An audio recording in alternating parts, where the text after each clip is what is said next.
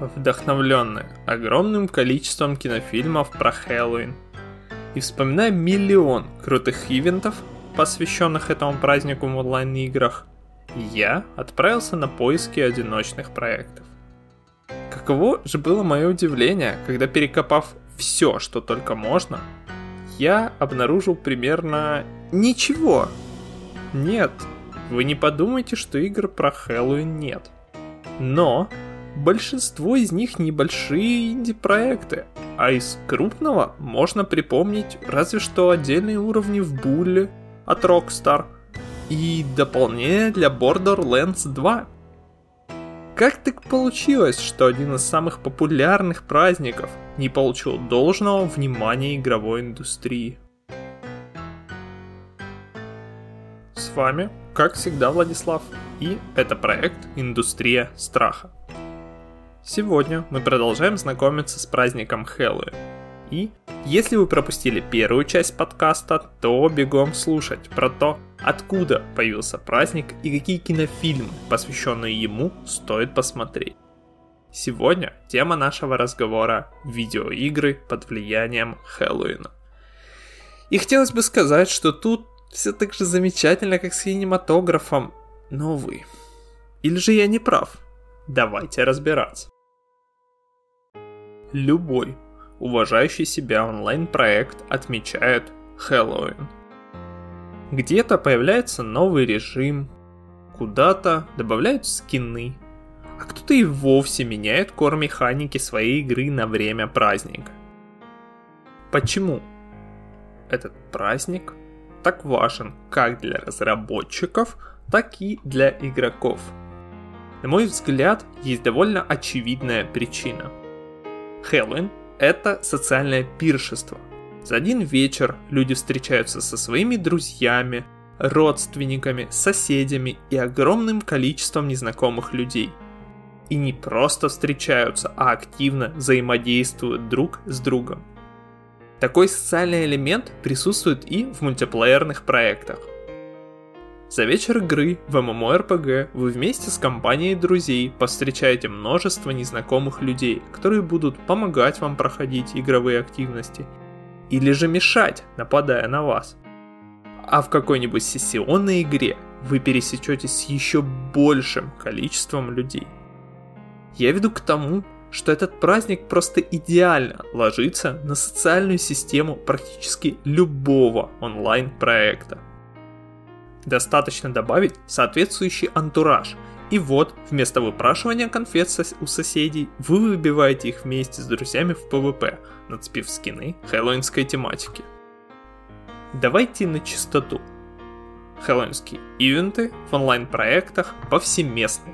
И это очень круто. Но что с синглплеерными играми? Тут уже все не так радужно. Для ясности, сингловых хорроров бесконечно много. Но вот игры конкретно про Хэллоуин я нашел ровно 4. И что забавно, но логично, все они не хорроры. Конечно, если покопаться в самых глубинах ИЧО или Стима, то можно что-то разыскать. Но это будут уж совсем маленькие и нишевые проекты. Нус, Имеем, что имеем. Давайте смотреть, какие игры у нас есть. Первый проект это Pumpkin Jack. Главный герой – тыквоголового Джек. Его история начинается в королевстве скуки, которое живет в мире и не ведает никаких хлопот. Свобода и процветание длились так долго, что вогнали в тоску самого дьявола. Решив нарушить безмятежный образ жизни, владыка ада покрывает землю проклятием вечной ночи, наводнившим королевство полчищами злобных монстров. Разгорается война между людьми и чудовищами. Чтобы решить исход битвы в свою пользу, человечество решает заручиться поддержкой могущественного волшебника, способного уничтожить заразу раз и навсегда. Понимая, какую угрозу он составляет, дьявол призывает душу скупого Джека, печально известного афериста историю которого, кстати, вы можете послушать в первой части подкаста. Предлагая ему лакомую награду. Если Джек сумеет победить волшебника, дьявол откроет ему проход в загробную жизнь. С тех пор душа Джека вынуждена обитать в тыкве, которую насаживают наподобие человеческого тела для удобного передвижения и сражений с врагами. Тыквоголовый отправляется в путь, чтобы выследить и победить волшебника, по пути познакомившись с удивительными персонажами и, конечно же, уничтожить несколько боссов. Это классический 3D-платформер с разнообразными локациями, небольшой длительностью прохождения и интересными боссами. Разве что боевка подводит. При солидном количестве оружия все они чересчур похожи друг на друга – ну и, конечно, стоит учитывать, что основа этой игры — это геймплей, а не повествование. Я вам очень советую эту игру и гарантирую, что вы нередко будете вспоминать проекты, в которые играли в детстве, ведь очевидные вайбы Крэша, Спайера, Декстера видны отовсюду. Вторым и третьим проектом в нашем списке будет Костюм Квест. Первая и вторая часть. Для начала я сразу скажу, что это игра от Тима Шейфера. И его почерк не перепутать ни с чем. Вы с высокой вероятностью и сами играли хотя бы в одну из его игр. Ну, к примеру. The Secret of Monkey Island, Full Throttle, Grim Fandango, Psychonauts, Brutal Legend, Broken Age, и это только самые крупные его проекты. Но вернемся к его игре под названием Костюм Quest. В данном проекте игроку предстоит стать ребенком, который собирает конфеты на Хэллоуин. Но детские костюмы из бумаги и папье-маше вдруг становятся настоящими боевыми роботами и огромными динозаврами – а вместо коробок сладостей на каждом углу ожидают злобные гоблины.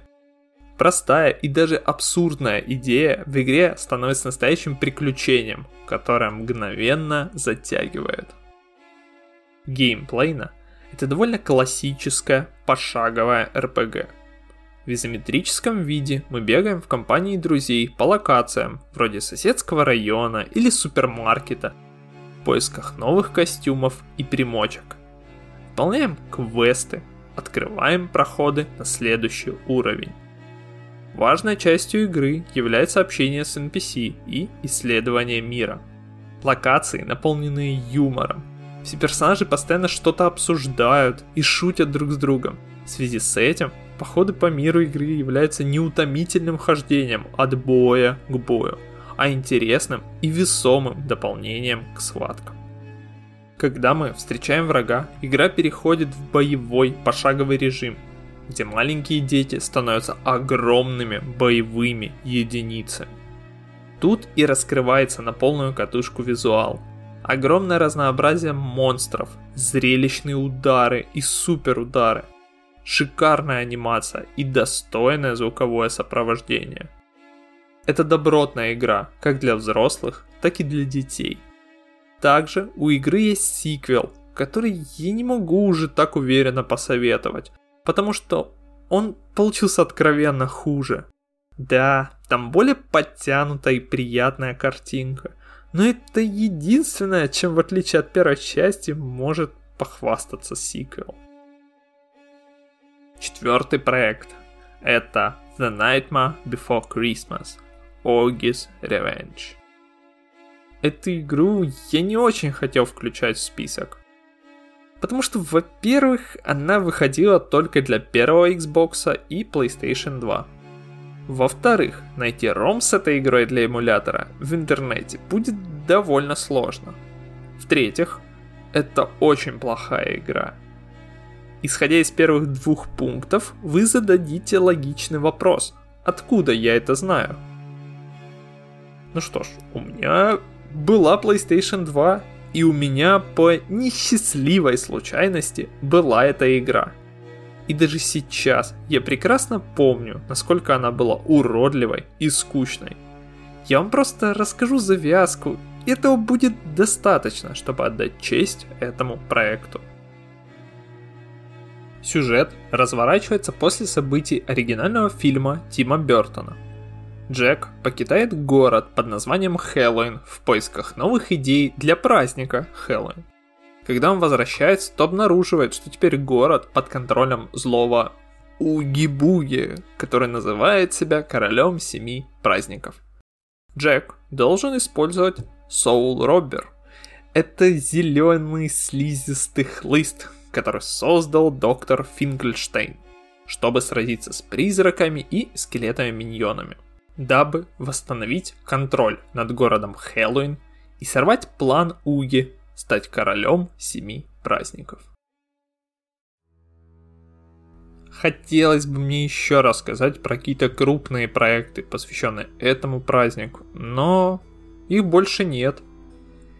На такой невеселой ноте мы заканчиваем с Хэллоуином. Вторая часть завершена.